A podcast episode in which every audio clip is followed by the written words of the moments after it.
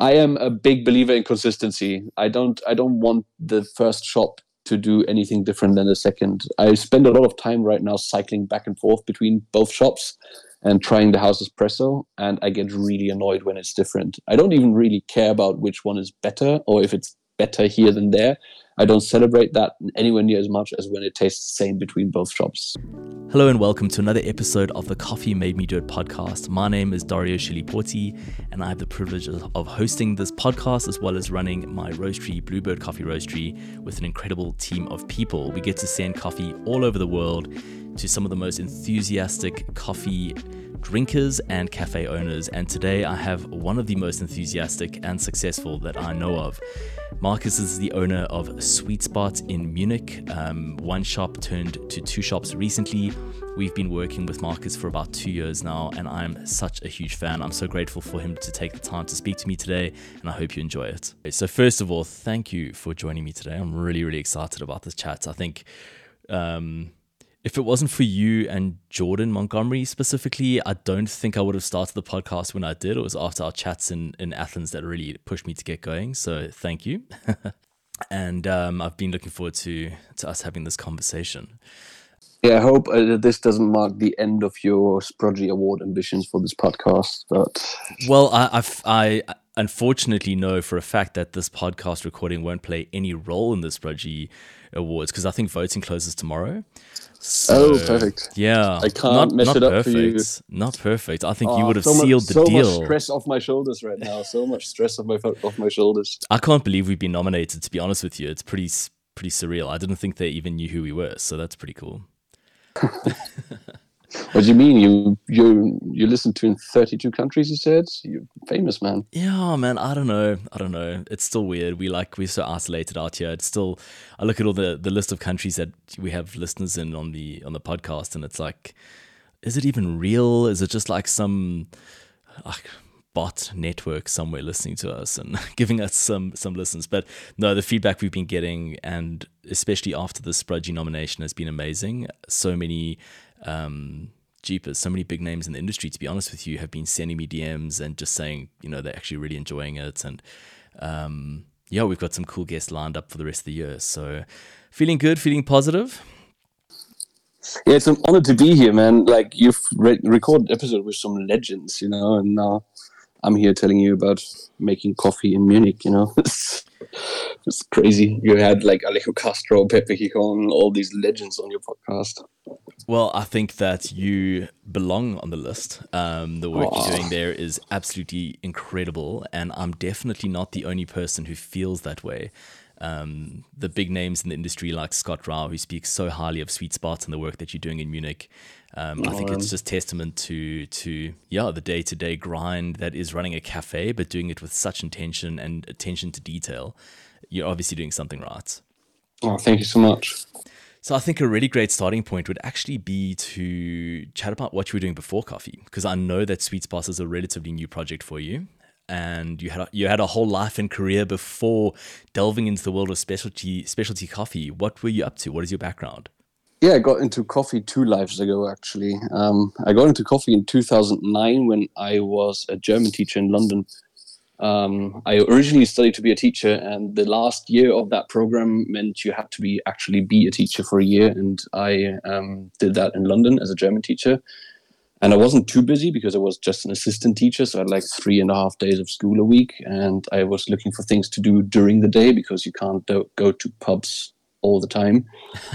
And that's how I got into coffee because they had like five or six specialty coffee shops back then, which is crazy to think now, London being what it is today. But 2009, there were like five or six specialty shops. It was like um, Nude Espresso, Flat White, Monmouth, Prufrock, I think was already open. I'm not even sure. But that was pretty much it. And I walked into Nude Espresso and just really got into it. They served me a really nice flat white and I was hooked that's how I got into coffee. Uh, it's 2009, and then I don't know. I came back to Munich and figured I'm gonna find a local coffee scene, but it didn't exist back then. Um, so I figured, hey, I should do it. But I don't know. I ended up being rational and getting a proper job instead, um, and ended up working for an advertising agency for six years as a chief editor. Jeepers, okay. And then that that takes us up into when about 2019. Yeah. Okay, and that's when the idea for Sweet Spot was born. Well, to be honest, the idea was always there ever since London. I kind of I had I have the spreadsheet, my business plan spreadsheet. Actually, the first save of that file is from 2009 because I kind of started crunching some numbers and thinking like how much coffee do you have to make in a day to actually make this a viable business. I started thinking about that stuff back back then in very rudimentary terms. But you have to think like in 2009 there was no James Hoffmann YouTube channel. There was no like Colin Harmon books about running coffee shops and all that. It just didn't exist, you know. Absolutely. There was there was no anaerobic processing. There was no. so little information out there for consumers to to get their hands on. But there were banging Ethiopian naturals. That was that was fantastic back then. Just blueberry and, bombs and uh, bright Kenyans. Yes, yes, good times. good times, good times. Um, okay, that's incredible. So, so 2019 rolls around, uh, early 2020, and you decide to give up the ad agency and and move into the world of entrepreneurship and specialty coffee. Yeah, seriously started thinking about it uh, when I turned 30 in 2016. I started seriously thinking about it because I figured, I don't know, 30 just has such symbolic power in a way.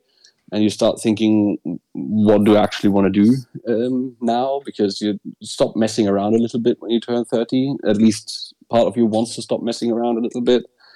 And then I figured if I'm going to do one thing that's possibly stupid, I better do it soon. Um, I didn't have kids. I didn't have a mortgage to pay off or a car payments or anything. I just, I don't know, I was sitting pretty and thought if I'm going to really run something against the wall, then better do it now than in 10 years. And so, I don't know, I, I quit my job at the ad agency, started working in different coffee shops that had opened in the meantime. There was like a small specialty scene at that point here in Munich. I, I asked them if I can help out, and they naively said yes and let me make coffee on the weekends every now and then. And then one of them opened a second shop in 2018. And I took the plunge and worked full time um, for Paul, was his name. And yeah, just to test if it's actually what I think it is and if it's actually fun. I wanted to test myself. I didn't want to be this um, advertising agency yuppie who gets into opening a cafe um, because he thinks it's such a chill life and then realizes it's actually hard work. So I figured I'd do the hard work for a year before actually seriously doing it.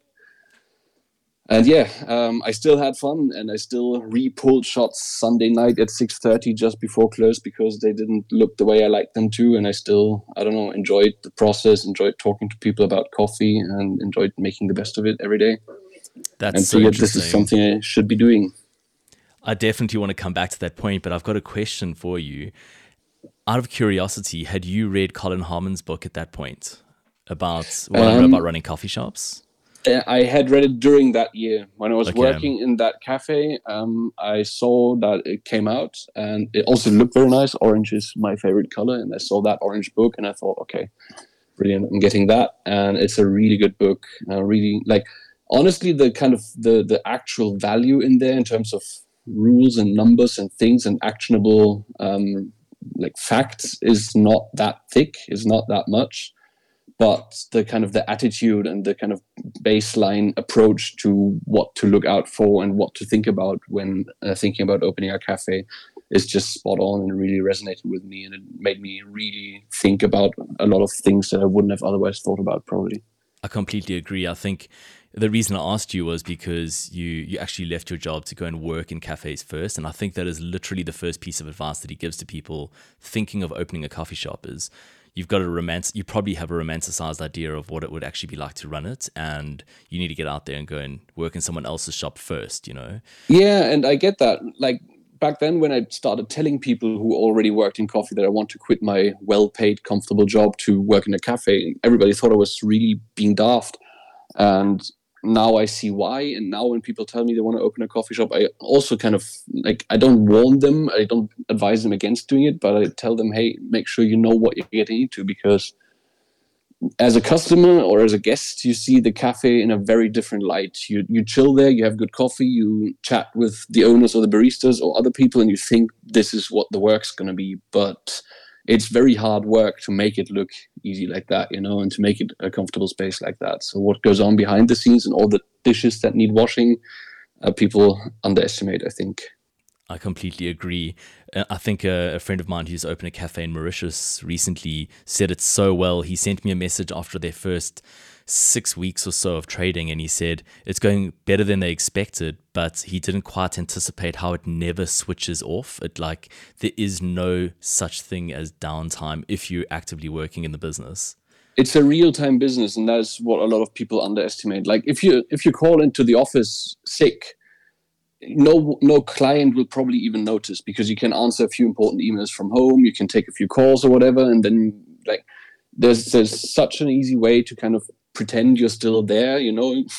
Or even if you get back to an email a day later most most clients or customers or colleagues aren't probably even going to notice. So it's so easy to call in sick when you work an office job.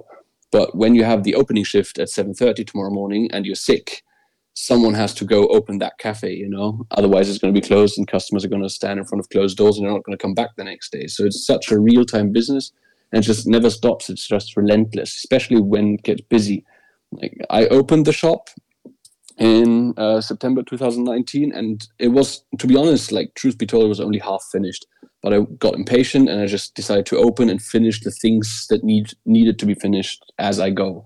And some of those things are still not finished today because as soon as the shop's open, it just doesn't close anymore. You know, it's just it makes coffee 10 hours a day. And when are you going to do those things? Like when are you going to paint that piece of drywall in the back that no one ever sees? You're just not gonna. So there's an unpainted piece of drywall in the back of sweet spot still to this day four and a half years later.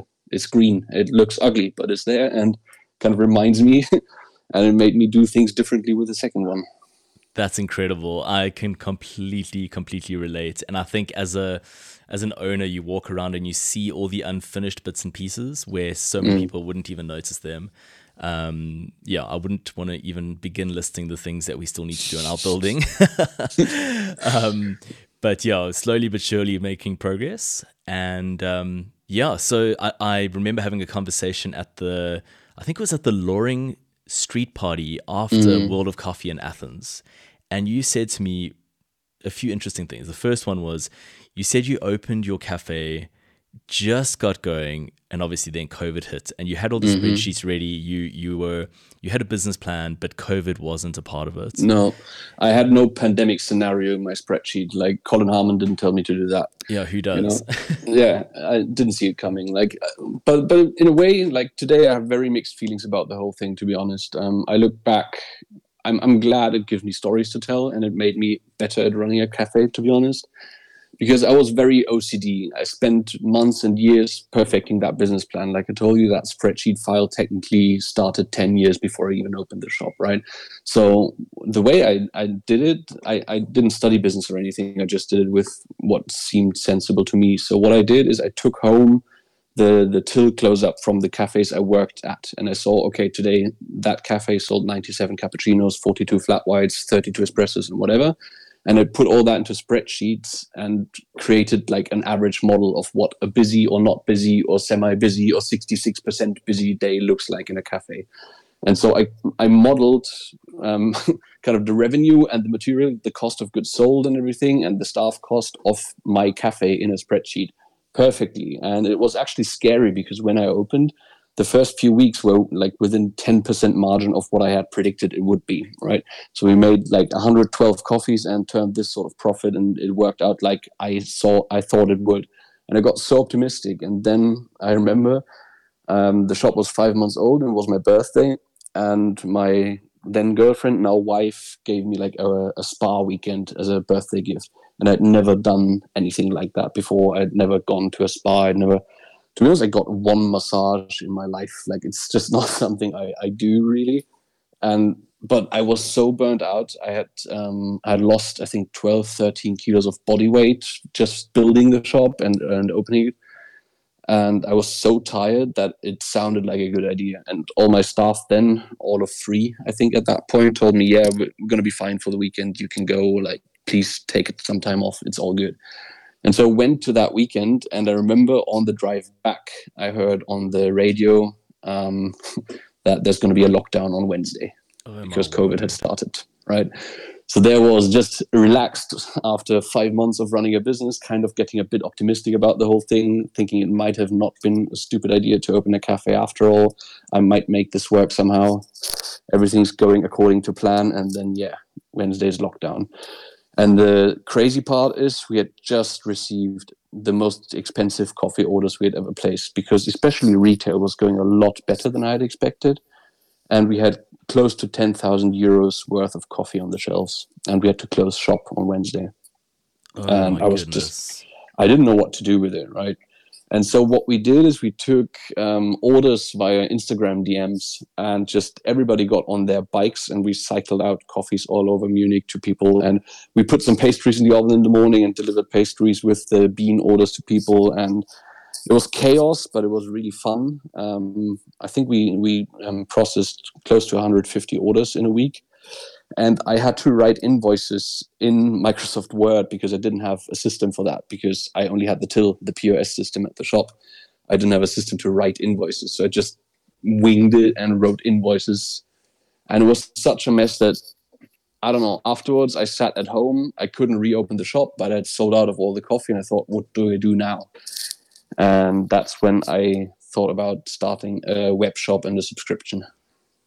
That's incredible, and that that part of your business has carried over so beautifully since then. Yeah, Um, and it seems to be a major revenue stream for you guys. yeah, yeah. Now it is about a third of what we do in terms of business. Yeah, That's incredible, and we're very grateful because it means we get to ship you coffee for your subscription yeah, and we get to not just share your coffee with the people of Munich, but all over Germany and even some outside of Germany in Europe. Absolutely. Uh, We've got a, a listener and a, a friend on, on Instagram now who's in Poland. Um, somebody contacted me. I, I think what happens as well is like a lot of people receive these coffees, they get excited about them and they share them with their friends. So the coffees have ended up all over the place. And Yeah. it's it's incredible to see that. You know, it's it's very exciting to see the thing you work so hard at, uh, making people happy. And I think it, yeah, I mean, it means a lot to us to be to be a part of that. So thanks for having us on your rotation. Oh man, um, I'm looking for for good coffee. Like the whole idea was um, to to buy the best coffee I can buy. So what we do, I mean, most of the people are not even going to be familiar with what I do. So maybe in just two sentences, we are a small um, coffee shop in Munich um, now too. Uh, we just opened a second one uh, two months ago now. Um, I'm sitting at that second shop recording this podcast now because it's closed on Sunday and we uh, feature three new coffees every week from just some of the world's best roasters. And some of them you will have seen before like the kind of usual suspect big names um, like tim wendelboe and coffee collective and all all of those. Um, and some of them you may not have heard of and some of them we kind of get in touch along the way. And you are one of those um, roasters that are kind of newer to the scene that we hadn't heard of before but Paul Helmers from Minor Figures said, "Hey, you have to get these guys in. Um, they're just legends." And then you sent us a few bags, and that was two years ago, and we've been ordering ever since. Yeah. Yeah, it's been amazing. Paul Paul is such a legend. Um, he actually got given coffee. In fact, I don't think he actually received coffee from us, but um, Adrian Mancuso from he was with Minor Figures for a while, and now he's uh, with Cult Coffee, I believe. Um, he cupped our coffees on a cupping table at five senses in Australia. It was just the most bizarre story, and um, he, I met him in Milan at at the World Barista Champs at Host, and he was like, "Oh man, I've I've tasted your coffees, and they were amazing." And I gave him a, I think I gave him a bag of some Kenyan coffee at the time, and um, he just gave me such great feedback, put me in touch with Paul, and yeah, Paul said, "How can I help you?" And I just said to him, Paul, we, we're trying to expand into Europe. And he's like, cool, I have two people you have to speak to. And you were one of those two people. And it's turned into such a great friendship. So I'm super grateful for that. And yeah, it's amazing how one thing can lead to a ne- to the next. You know, just heading Yeah. off to Milan with no no plan other than to support my friend Steve at World Barista Champs, and here we are, three or four years later. Um, it's really awesome. So you've got the two shops now. Um, how is the second shop going so far? Oh, it's bonkers. Like I expected it to start solid but slow-ish, and it's actually been kind of busy. Like um, yesterday was a record day at the second shop, and we served I think 380 drinks here at the second shop, which is Wow. like compared to the first one is not a lot. Um, the the first one did a little more than twice that yesterday, but um, for a brand new shop that's only been open um, for two months. It's quite solid. And it's a more competitive area as well. Like, first off, it's only five minutes walk from the first shop, it's very close. Uh, but also, there's a few other kind of good um, specialty shops very nearby. So it's people people have to make a more conscious choice to come here. But the location was so good, and it gave us space to grow the online operations as well in the back. So I couldn't say no to it. And uh, yeah, I'm really happy it's it's off to a good start so far. It's very often the case that you know having a few specialty shops close to each other is not a bad thing. I remember reading yeah. an analogy in a in a book years ago where the author said, you know, if you're worried about competition, consider bookshops. If you want to sell a yeah. book, you don't put it in a butchery; you put it in a bookshop right next to all exactly. your competitors. So I think that's. that's I, I fully thing. agree with that. When whenever like other people in the specialty uh, scene here in Munich get kind of anxious about new shops opening, I, I also tell them I don't think about other specialty shops as competition. Really, um, I like the five thousand shops making bad coffee. That's the competition that we have to steal business from. You know, exactly. It's not the the seven other ones who do a good job as well. Like those are friends, to be honest. Those create an audience for us, and we create an audience for them. Like we spread the word and it wouldn't be as busy here as it is if other shops in Munich didn't exist and did a good job as well. Yeah, so well said. That's incredible. So coming out of COVID, you had your subscription service, web store, one shop, now a second shop. I mean, the numbers you guys are doing is, you know, they're pretty staggering to to me. Um, we've got very few wholesale partners who hit anywhere near the numbers you're doing out of one single shop, and I'm not sure oh. if that's completely common in Europe, but it, it sounds to me like you have a very loyal customer base.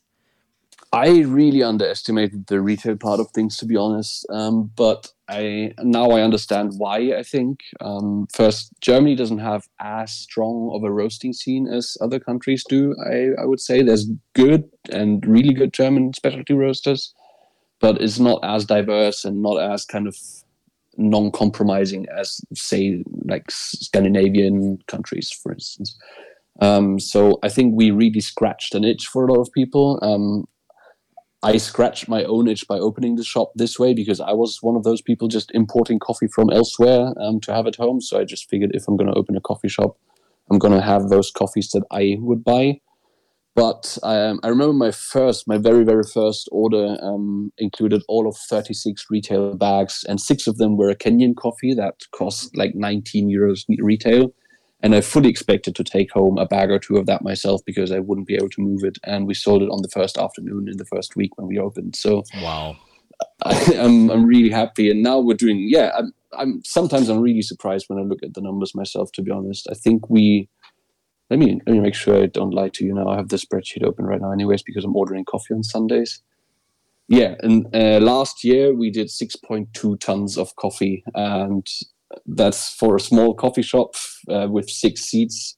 That is quite the volume, I think. Um, I have no comparison from other shops really, but I think that's quite a lot. That's, it's like almost a small roastery. I, I was going to say I know of many micro roasteries doing less volume than that, so that is that is a staggering amount through one shop and a web store for the majority of that time. Mm. The second shop's only been open for two months, so yeah, it's really exciting. I think you know for people listening to this who are perhaps dreaming of opening a cafe or um, I don't know. They look they're looking at the coffee industry in a very sort of romanticized way. We already spoke about the day to day running of it, but another thing you shared with me in in Athens was how in Germany specifically it is not really advisable to move out of corporate and into into the world of entrepreneurship. It's not really encouraged on a government government level.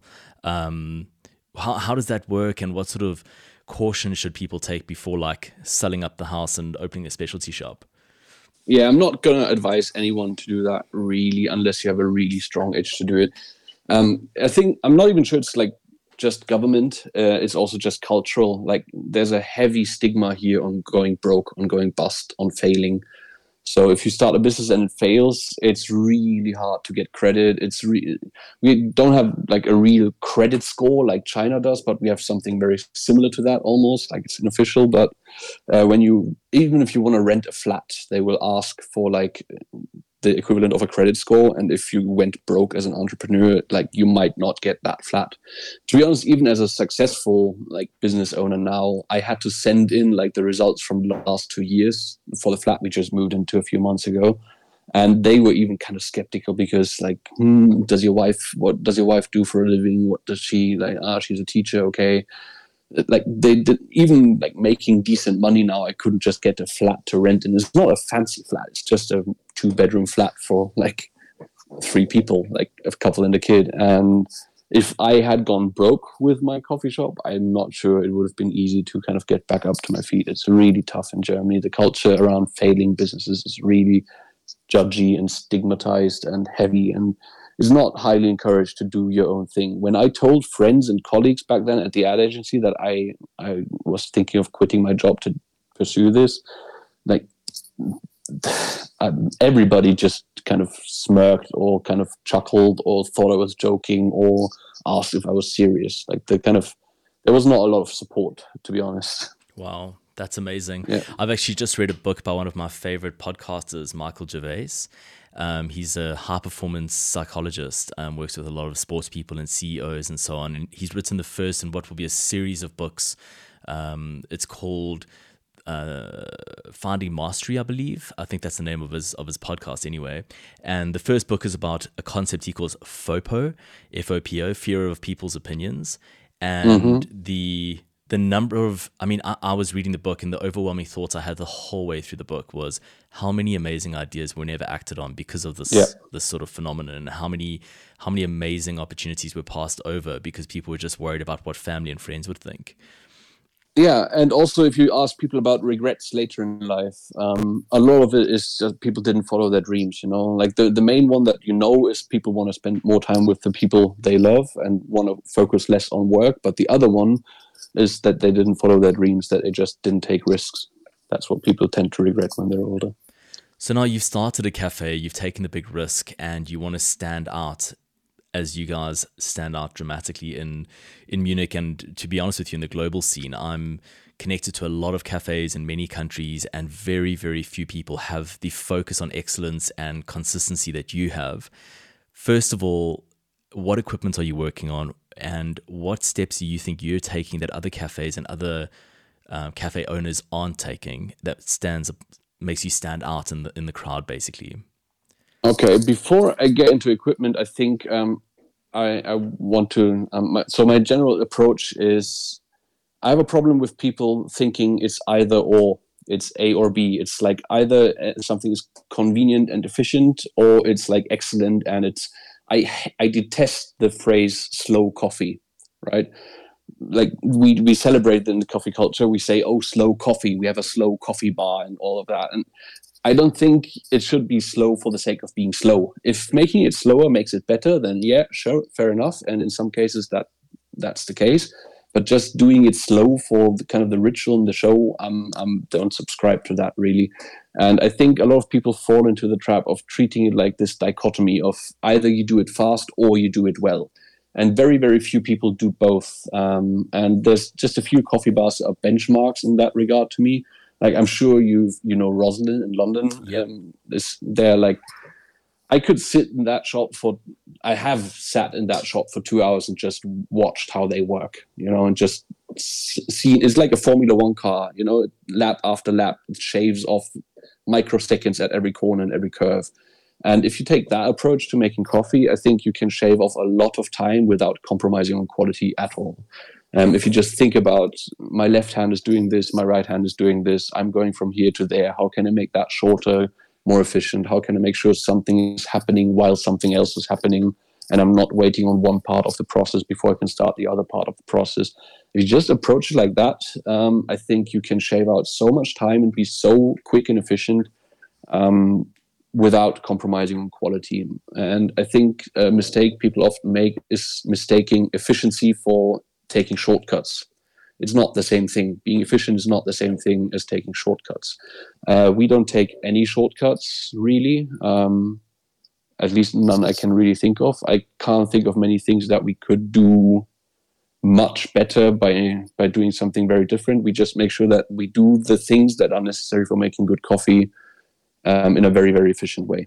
That's incredible. Now I completely agree with you. I mean, a really good case in point would be we had our um, regional barista championships yesterday, and about three or four weeks before the the competition, they announced the format had changed. So instead of having 15 minutes to present three courses, we had only two judges, not four, but 10 minutes to present a set with three courses, including a signature drink. It is so different. And to actually impart enough information for it to be interesting and valuable as well as you know carrying on your your service and delivering three tasty drinks it's it's a staggering amount of work to get that done in that amount of time and yet Fani and Lutle who competed both used tools like the Paragon chilling rocks. They used the Barista Hustle Autocomb. They were using the NCD, a puck press. They, they didn't take any shortcuts, and they managed to both of them managed to finish in time. Um, yeah, but that's because they're both are working baristas. You know, like we can talk about competitions later a little bit because I think we'll maybe have some differing opinions on part of that. But I find that really interesting. So first off, congrats on the performances yesterday. I saw the the Instagram post earlier and thought amazing. Like those two deserve like every title they win down the line. It's amazing how how good these guys are doing. And I worked alongside Fani for a minute uh, at the La Marzocco booth in Athens. Right, you had me on bar together with Fani and just working alongside that guy, I could feel like I, that's what a barista should be, you know? Like he's making coffee properly, but he's not looking down, focusing on every little thing. It's second nature. He, he holds eye contact with people. He talks to people. He answers questions about the coffee. He thanks everybody. He wishes everybody a good day. Like it's a hospitality job. It's not it's not a lab job running a specialty coffee shop should not be the same as running a lab. You should have like a lot of um, intent in how you brew your coffee, but I love little tools and things and, and tweaks that we can do that enable us to have more eye contact with our customers, that enable us to ask one more question, you know. It's not about getting them out of the door quicker. It's about like being more efficient in your interaction so you can take the time to answer their question and to to ask them which one of the two coffees they want to to explain the coffee you have on offer to them because you don't then have to spend four minutes making their coffee but it's already halfway done you know? Um, and properly trained staff. Um, that's yeah properly trained people with the right attitude that's that's the recipe really so in terms of equipment, we use Kees van der Westen machines, which are not the most technologically advanced machines, to be honest. Um, they are beautifully stupid machines. They don't have computers, pressure profiling. They don't have many sensors here or there. They just do what they are supposed to do very well and very consistent. Um, and they're really pretty and slightly over-engineered. So we use those. Um, but to be honest, I don't think this press machine matters anywhere near as much as people think. We've had a Linea La Marzocco bar for a while. Um, that was fine. We do caterings with a GS3. That's fine. I've worked in other coffee shops and other machines. Like I don't think coffee machines matter anywhere near as much as people think they do. In terms of grinders, we use what probably everybody else uses right now: the Mahlkönig grinders with the built-in scales, the grind by weight ones, the E80 and the E65. And we just um, have on bar a new thing that I actually spent 90 minutes fooling around with in Athens and um, really liked. We use the Pour Steady for filter coffees now. Um, yeah. So I met a friend of mine. Um, her name is Mars, and she used to work for 19 grams, a roaster in Berlin that we sometimes work with. She now works for Vote Coffee, a roastery that we don't yet work with, but might at some point. Um, and she had some of her coffees there, and we spent one and a half hours just dialing in her coffees on that thing and together and tasting everything. And it was really, really impressive. Like what that machine can do with very easy user interface and without much human interaction. Honestly, it brews better V60s than I brew at home with all the time in the world now. And it does it the same every time and I have 17 baristas working in two shops now. So to get consistent V60s is is not easy when you have them brewed by hand, right? It's maybe maybe easier for you with two champion baristas behind bar, um, but uh, with 17 different ones in two different shops, you want to look into automation at some point if you want to deliver a consistent result. And that thing just makes it much easier. So we just have that on bar for the second month now, and so far we're loving it in both cafes. Yeah. I am a big believer in consistency. I don't I don't want the first shop to do anything different than the second. I spend a lot of time right now cycling back and forth between both shops and trying the house espresso, and I get really annoyed when it's different. I don't even really care about which one is better or if it's better here than there. I don't celebrate that anywhere near as much as when it tastes the same between both shops because I really think that consistency is the main precursor for quality. I don't think you can do anything well that you can't do consistently. Yeah, that's really interesting. I actually had my first experience with being amazed at consistency in Berlin, and this might be a little bit controversial. I don't think it should be, but um, you know, I don't think everyone is a fan of the barn, especially in the smaller um, specialty cafes. I, I heard a lot of people talking about how they've grown so big and all the rest of it, but I intentionally went to five or six cafes and I ordered the same coffee in each cafe and the consistency was unbelievable. I was really, really impressed. And that's uh, what a lot of people who work in one coffee shop maybe don't see uh, how difficult that would be. You know, like it's running one coffee shop is a very different business than running two. I can tell you after only two months. Yeah, absolutely. I can't even imagine, and I don't know if I want to find out. To be honest with you, one is more than enough for us with uh, the roastery and everything else that's going on. And the irony is that um, when you have people in, so invested in competition and in growth in the coffee industry like Fani and Lutle, they quickly move on from being cafe baristas. Neither of them actually do any bar shifts anymore. So it's a bit of a, I know it's such a bummer. And I think a part of us is that in South Africa, the model is just so different. We can't, we can't charge four euros for a coffee here. Um, the market just won't pay it. So unfortunately, our barista team simply can't be paid what you know our production roaster can be paid or our wholesale manager can be paid. And i argue that the the work of the barista is just as important um, but the the financial model just doesn't cater for it. And i hope we can change that over time but at the moment that's just not the case. So often the more successful competition baristas don't even work on bar which is a shame yeah yeah, that that happens in a lot of countries. I think um, the the cafe model or the specialty cafe model model is really interesting. Anyways, I don't know if you've read. It's brand new. Um, Maxwell Colonna Dashwood's book, The Business of Specialty Coffee. I haven't because to get one, I have to buy like 20 copies on wholesale. We can't even get them shipped to South Africa at the moment. so okay. I will read um, it as soon as I can get my hands on one. Yeah. Um, so, um, but, but um, in there um, he questions like whether specialty coffee or he doesn't like the term specialty coffee as most people don't anymore these days. We still use it but we need to think of something new at some point probably. But he calls it boutique coffee now which i'm not sure is my favorite um, alternative. But um, the, the model of specialty coffee or boutique coffee shops is a bit weird because we by far and large we charge the same price as non-specialty shops right and we do that too. I actually raised my prices here just because when I went to the construction site of the second shop every day, one morning I went to a baker next door to get um, some pastries in the morning, and I saw their cappuccino from a full auto machine is more expensive than mine, which is brewed from some of the most expensive coffee you can buy in the world, from some of the most well trained baristas you will find anywhere, with like only with on one of the most expensive coffee machines you can find and I charge less than they do, right? So that's when I decide, okay, probably time to raise prices a little bit. Um, so even though we can charge close to four euros for a cup of coffee here, um, I don't think four euros in Munich has the same buying power as it does um, elsewhere in the world. So the model I think is the same, and my solution so far has been volume. To be honest, uh, I think you just have to sell a certain number of drinks per day to make the coffee shop model remotely viable. Then everything gets a lot easier. Absolutely. I mean, I've spoken to cafe potential cafe owners um, through our wholesale program. You know, people who are interested in starting a cafe and they come to us looking for advice and for information. And I'm shocked at how far down the line they would be. For example, they'd have a location lined up, they've looked into equipment prices, but they don't even know how many cups of coffee they need to sell per day to be to be viable. And in their minds, often the number is extremely low and their expectation is extremely high. So they, they think they only need to sell 40 cups a day to break even, but they ex- estimate they're going to sell 400.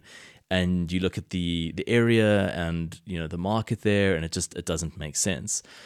It's a very it's a very difficult one to advise on. And as you say, it's, it's also very difficult to predict if you don't have like first-hand experience in the field, to be honest. Because before I opened my shop, I like I said, I worked in three different ones here in Munich, and I wasn't sure how many cups I would be able to serve. Um, fortunately, it's more than I thought I would, um, and I honestly I get surprised month after month by new record Saturdays, where our record day at Viktualienmarkt I think is somewhere around 850 cups of coffee on a wow. space that seats six people. As just like I didn't think that would be technically possible. Um, that's hundred drinks an hour, right? That's that, what, is, like, that is staggering. I mean, yeah. I think that's one thing that Europe is quite used to is smaller spaces. I mean, our cafe, mm. the interior space of our cafe seats about 40 people or so, and we often mm. get comments about how we don't have enough seating. So can yeah. you imagine? You've got six. no. no. People don't expect to sit down at our shop, to be honest. And I think the people who do expect to sit down in a cafe, they don't come to us, which is a bummer, but it's also okay like when we built the second shop on the second day someone walked in and said ah you would have had spaces for desks here for tables so people could work on their laptops why didn't you do that and like yeah i don't mean to be an asshole but it's quite intentional that you don't sit down with your laptop in my coffee shop because there's co-working spaces and they are struggling to make ends meet. So can you imagine how it would be if i let you sit down here for free with your laptop in a cafe? Exactly. and i'm guilty of this. I do it when i travel but it's just not a functioning um, business model you know? You can't have someone sit there for two hours and have one americano. It just doesn't work. It doesn't pay the rent even let alone staff costs or whatever. Exactly. Exactly. So you've recently had your your first child um, mm. and i know we have had conversations around the difficulty of work life balance, and I can definitely relate with two kids of my own. Um, that was before the second shop. How how is it going? How are you managing to to juggle? Um, now it's the... going really well. Now it's going really well. I'm not gonna lie. The first few weeks of the second shop on the construction side were really hard. Fortunately, my wife's parents came for a few days and helped out. My mum came in for a few days and helped out. Um, I was at home for the first two months when my daughter was born, and I'm really happy I was able to do that. But then I was offered this second location, and I talked to my wife and said, "It, I can say no to this, but I really want to say yes. Can we make this work somehow?" And it's it's such a big gamble because you don't know how it's going to go. Uh, you don't know how the kid is going to uh, react. You don't know how much your wife can support you in that. And it's just, I'm really happy that she's really strong and really pulled through and really held it together nicely. I'm really happy that my daughter happens to be one of the most chill babies I've ever encountered in my life and yeah everything worked out well. The construction side worked out well even though it was a lot of work once again because i'm just one of those people who has to do a lot themselves. I don't just contract people to build furniture. I go and build furniture. That's so um, cool. i love that. yeah but but it all worked out. Um, it was hard. It was very long days very short nights for two three months and some things had to give. Um, but yeah, now my daughter, tomorrow my daughter is going to be exactly six months old. The shop is going to be exactly um, is exactly two months old today. The second one, and now everything is kind of on its tracks. You know, now everything's working as it should, and now I can kind of give back a little bit and, and stay home more and spend more time with my wife and kid. That's lovely. Not that I haven't been. It's just now I can even more. Um, and yeah, now I'm a little less caught um, in doing things here. A bit more flexible. I remember yeah. someone told me years ago that to get to achieve balance later on, you first have to get out of balance. And that's been such great advice for me. There are periods of your life where you have to be a little bit extreme in one direction to set yourself up for a better future. Yeah, yeah I, I really believe that. There's uh, a metaphor. My dad said this once to me, and I'm not even sure it's true, but I think an electric engine can give like 10 times its rated performance for a short period of time. So if it's rated for whatever wattage, you can kind of demand more of it, up to 10 times more of it, but only for a short time. And I always viewed myself as an engine like that, where I'm like, I can do 10 times more than I should be doing, but only for a certain amount of time. So I always give myself certain time frames where I know I'm just going to be very, very focused. I'm going to pour everything I have into something but I need to see the end of it, you know. And projects like these, like opening a second cafe, are really neat like that because you see the progress, you can kind of see the timelines moving, and you can have your progress bar basically in front of your eyes and see, okay, I'm at 72% now, which means two more weeks like this, and then maybe another hard week or two, but then that's it. And then I can um, relax a little bit again until the next thing comes, you know. And I like working like that. I don't personally. I don't really like working the same amount of work every day. Uh, I like working a lot for a while and then not so much for a while. I love that. I love the analogy as well. I'm definitely going to use that. I hope you don't mind. Uh, maybe we should look up if it's true actually, because I think my dad told me this like 20 years ago, and I'm not even sure I remember it right. And then I'm not sure it's true. But it's maybe such a, look that it's up. such a great analogy. I don't think I want to know if it's true or not. I'd rather just believe it and share it. You know. so unfortunately, we didn't record on a podcast. No, we? fortunately not. Fortunately not.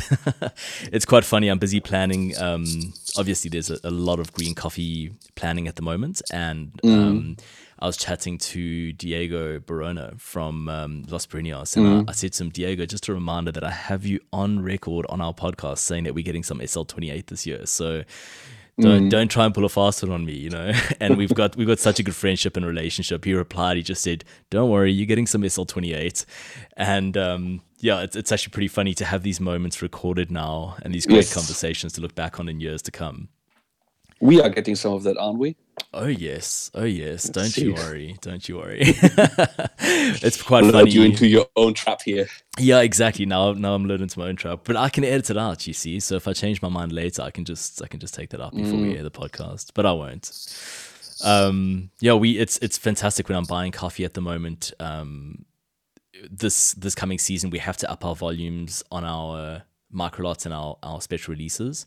Um, in fact, we have to up our volumes across the board. We've experienced some really nice growth over the last 12 months, which is great. Um, comes with its own challenges, but it's been it's been a net positive. But I'm really enjoying cupping samples and going, oh man, that's going to be amazing for for Markus and his customers. I just nice. I have I have a sense of what your your customer base enjoys, and um, yeah, for example, our Kenyans, we're going to have to buy a lot more Kenyan coffee this year we we sold out of our favorite lots very very quickly. But it's been wonderful to be able to share these coffees with you guys.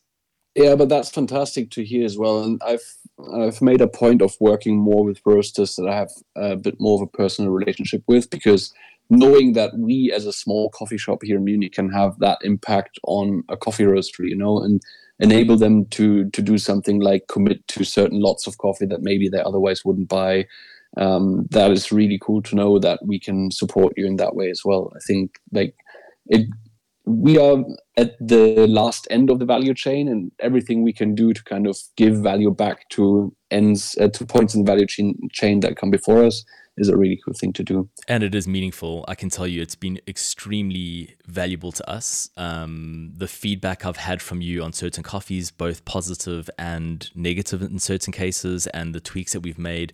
Fortunately, it's been more, much more positive than than anything else. But um, when I'm roasting your coffee, I'm definitely as focused as I ever am behind that machine because I know it's going to be going to a lot of very, very enthusiastic coffee consumers. So there's there's so a, that's there's also, a positive you've, pressure. You've been a really good sport with all of that, you know, because I don't I don't type out these feedback emails like willy nilly. I don't I don't want to be a jerk when people send me coffee and I like then they ask how's the coffee going down.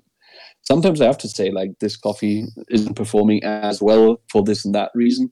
And some roses react really cool to that. Um, I remember like when you first sent us samples two years ago, I initially we had a, a, short like exchange of WhatsApp voice messages where I told you I'm not sure we're going to be working with you because the roast style and this and that and some of the coffees I didn't really like that much, but this one was a banger. Um, and then you you kind of got back to me saying, "Hey, I really understand all of that. It's really interesting to hear. Um, if I can send you samples again, that'd be cool." And then you sent me another round of samples, and they were all really good.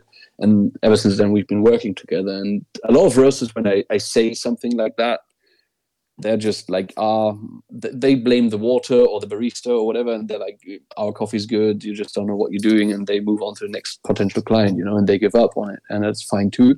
But you kind of took it more of a challenge you took the feedback really seriously and honestly like everything you've sent us in the last two years has just been spectacular ever since then. Oh man i really appreciate that. Thanks thanks for that feedback and i think our coffee program in the second half of 2023 and now heading into 2024 is definitely better than it's ever been.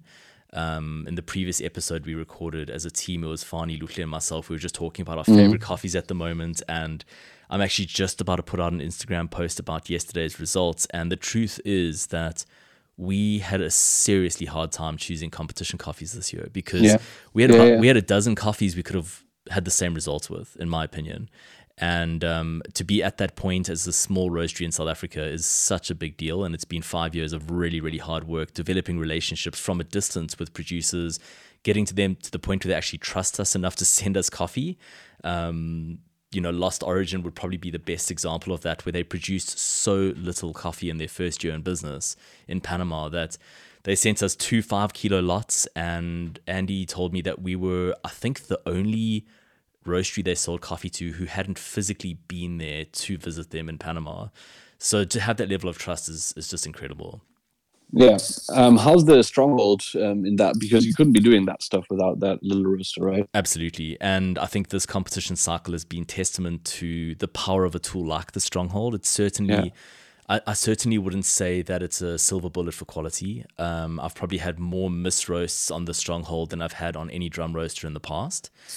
But, yeah, but then the 800 gram mist roast, you know, it's an 800 like gram mist roast. Exactly. I've been halfway through a batch and ejected it because I knew it was going to be terrible. And right. I would never do that on a big drum roaster. You know, you try and recover the batch as best you can and maybe drink it at home if necessary. But um, yeah. on the stronghold, you know, for example, Fani's coffee is a naturally processed geisha from Janson Coffee, and they only had mm. 12 kilos of this particular lot to sell us. And on the Genio, if I roasted down to our minimum, minimum batch size of four kilos, we would have had three attempts. And the intention is to use it for both the regional round and finals, which wouldn't have been possible without the stronghold. So we took, I think, six or seven attempts at the coffee, and batch three and four, for example, were the two best batches. Um, and we blended those and used those for for competition. So on the competition front, the stronghold has been amazing, and being able to roast specifically for espresso using the halogen the halogen um, power a little bit differently to what I do for some of our filter coffees. Um, it's it's been a really great opportunity for me to expand my knowledge and test new things essentially. Yeah, man. I mean, just the small batch sizes and consistency with small batch sizes is such a game changer that these machines exist now. These smaller roasters that allow you to do that. Um, yeah, it's fantastic and I, I love that the competition format or the, the world of competition enables you to, to push in that direction. And that's what i love competitions for. Um, i don't like whenever i think about sending baristas to competitions or maybe competing myself i just get turned off immediately by all the formats and all the rules around them and all the kind of politics around them. And honestly the sca itself i'm not the biggest fan of probably. Um, but then i hear stories from roasters like you growing so much and baristas like fani growing so much because they are competing and it makes me think about it again. So i'm really torn like um, I'm, i don't know what to think about it honestly. There's so many people i respect so much who are really into competitions but somehow it doesn't doesn't speak to me personally. It's really interesting because i personally don't compete and mm. i have no intention of competing but I see the value in competition. And, you know, I always say to people who ask me why I don't compete, and I, I always say to them, I compete every single day in the marketplace yeah. as a business owner. And when people buy our coffee and when we grow as a company, it means we're winning. And that's the competition stress that I carry every day. And that's the competition anxiety I deal with every day. Um, I don't need to add, you know, 15 minutes barista set to that. Um, yeah but my team I don't want to rehearse a PowerPoint presentation, you know. exactly, exactly. And my chat with Sam Cora the other day was fantastic because he just gave me a different perspective, and he just said at the time that they were really into competition as a team, there was no other way to get feedback. There were no books on roasting, there were no books on brewing. It was it was competition or nothing. So they would roast a batch of coffee, take it to competition, get positive or, ne- or negative feedback, go back to the drawing board and try again. And I think that's you know, kind of what we've done as well. The coffees we used yesterday were the best um, coffees we've ever taken to competition. They were better developed. They were more soluble. They cut through the milk better than we've ever you know experienced before. And yet, all the positive floral, fruity characteristics in the espresso were still present. And I think I wouldn't have pushed myself as a roaster to find a way to make that happen without Mm. competition, even though I'm not competing myself. Yeah, yeah. In terms of making the whole team work together as well, and like establishing regular feedback cycles, it's also probably a good thing because I imagine you had like a re- project group, like the three of you, roasting coffee, trying it in the different competition drinks and recipes, and then you know a lot of feedback cycles and a lot of improvement all around. Probably everybody got better at their job for it, so that's big value in competition for sure. Absolutely, I would agree with that. The big difference, though, for us as a team is we don't have 800 drinks a day going out of our shop. Um, we we're in a in a quieter area. Our focus is the the production side of the business, and we do have we can create time in our schedules to practice. But when Yeah. you've got a team of 17 baristas running two cafes, to find time to first of all have a training space, you you would have Sundays, you know, to to clear Yeah. the cafe and work on Yeah, your Yeah, that's what we do.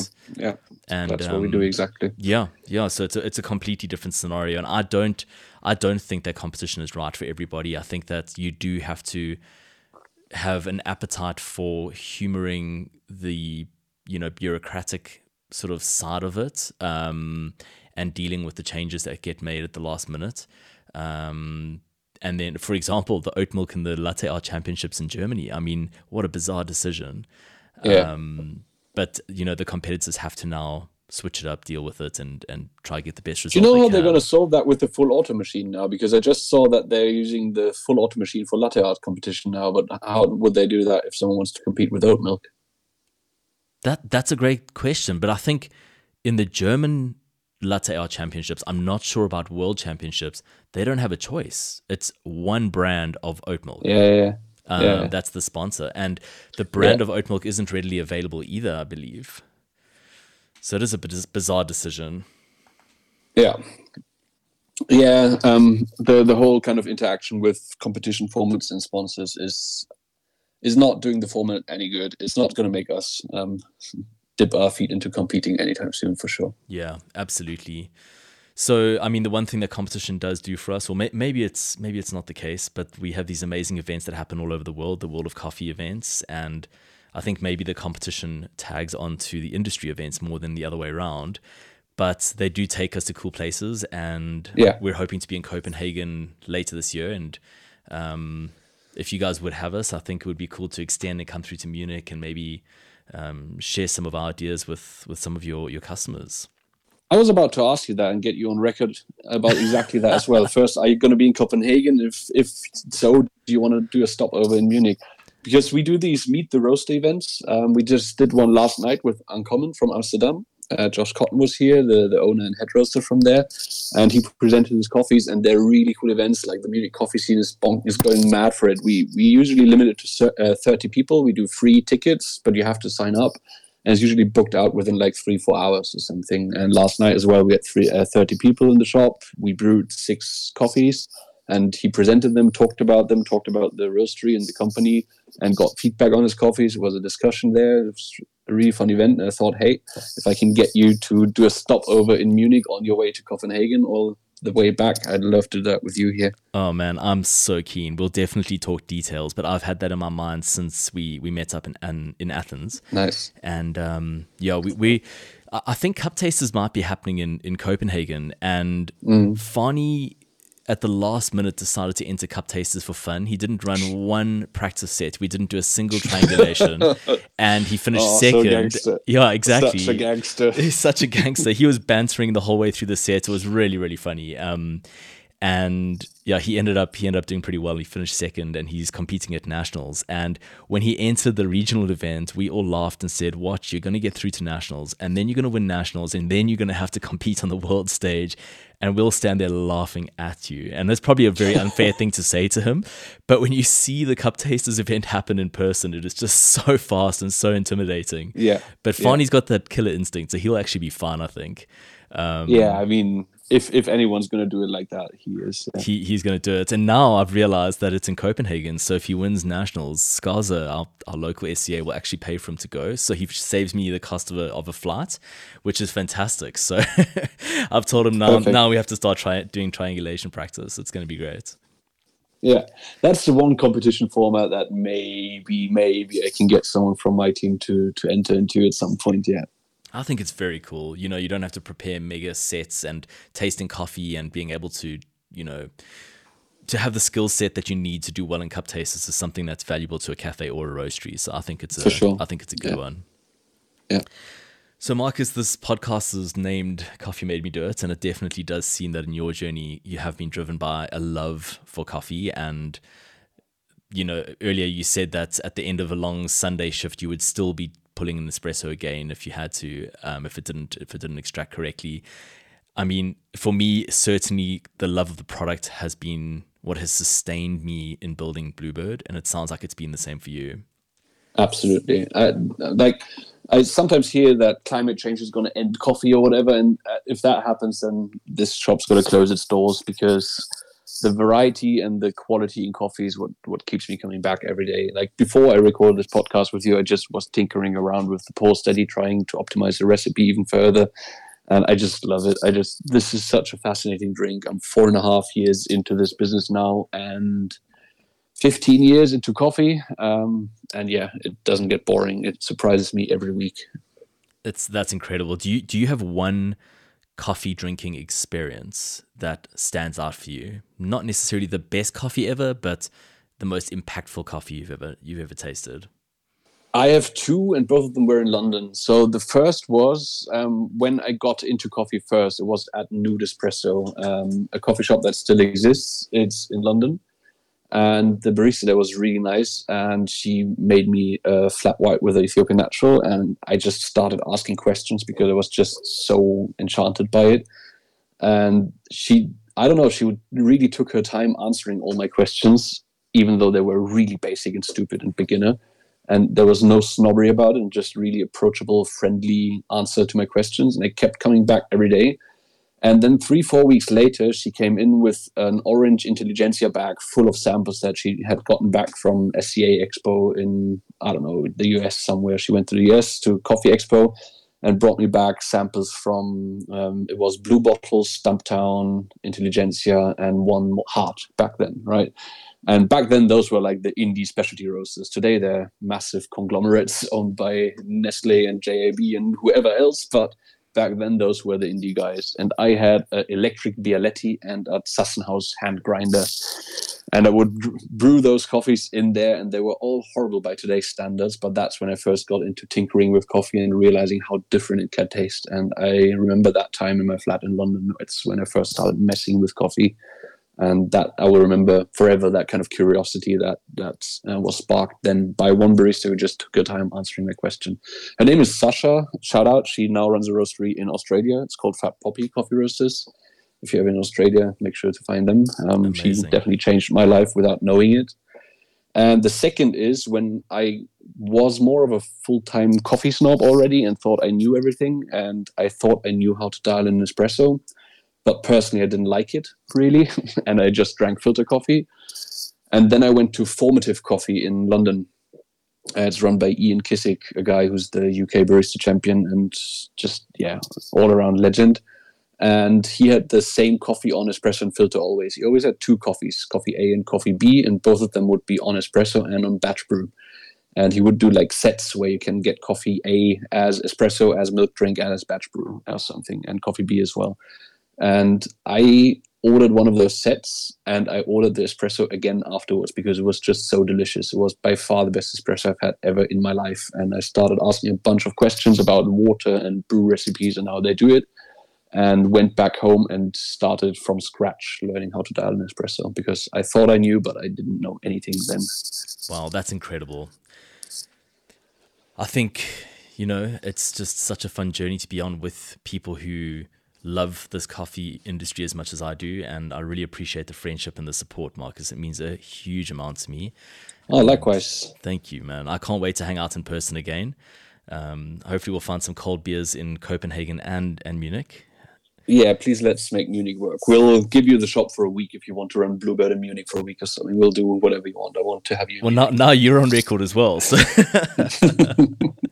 we'll be there, man. I'm I'm so looking forward to it. Um, it's a, it's a dream. It's a dream to be to be there with you and just to be in your in your shops and yeah, share our story in in Munich. So I'm looking forward to that and yeah, just to wrap up the podcast today, I want to just thank you for your time. I know you've got a young child and your wife at home, and it's a Sunday afternoon in a closed shop when you're supposed to be taking time off. So thanks for for making the effort today. I really appreciate it. Oh, likewise. Thank you so much for having me. Absolutely, Markus. I'll be sending you coffee in about 10 days from now, which is exciting. Yes. And two two more gems, I believe. yes. Amazing. All right, Markus. Thank you, man. Have a good evening. You too. Chat soon, Dario. Thank Ciao. you for having me. Absolute pleasure. Bye. I hope you enjoyed this episode of the Coffee Made Me Do It podcast. We are going to be back in two weeks' time with a new episode. And again, so grateful to Markus for his time. I had a great time chatting. Can't wait to meet up somewhere in the world again. Hopefully, spend some time in his cafes in Munich in June. And we'll see you in the next one. Enjoy. Ciao.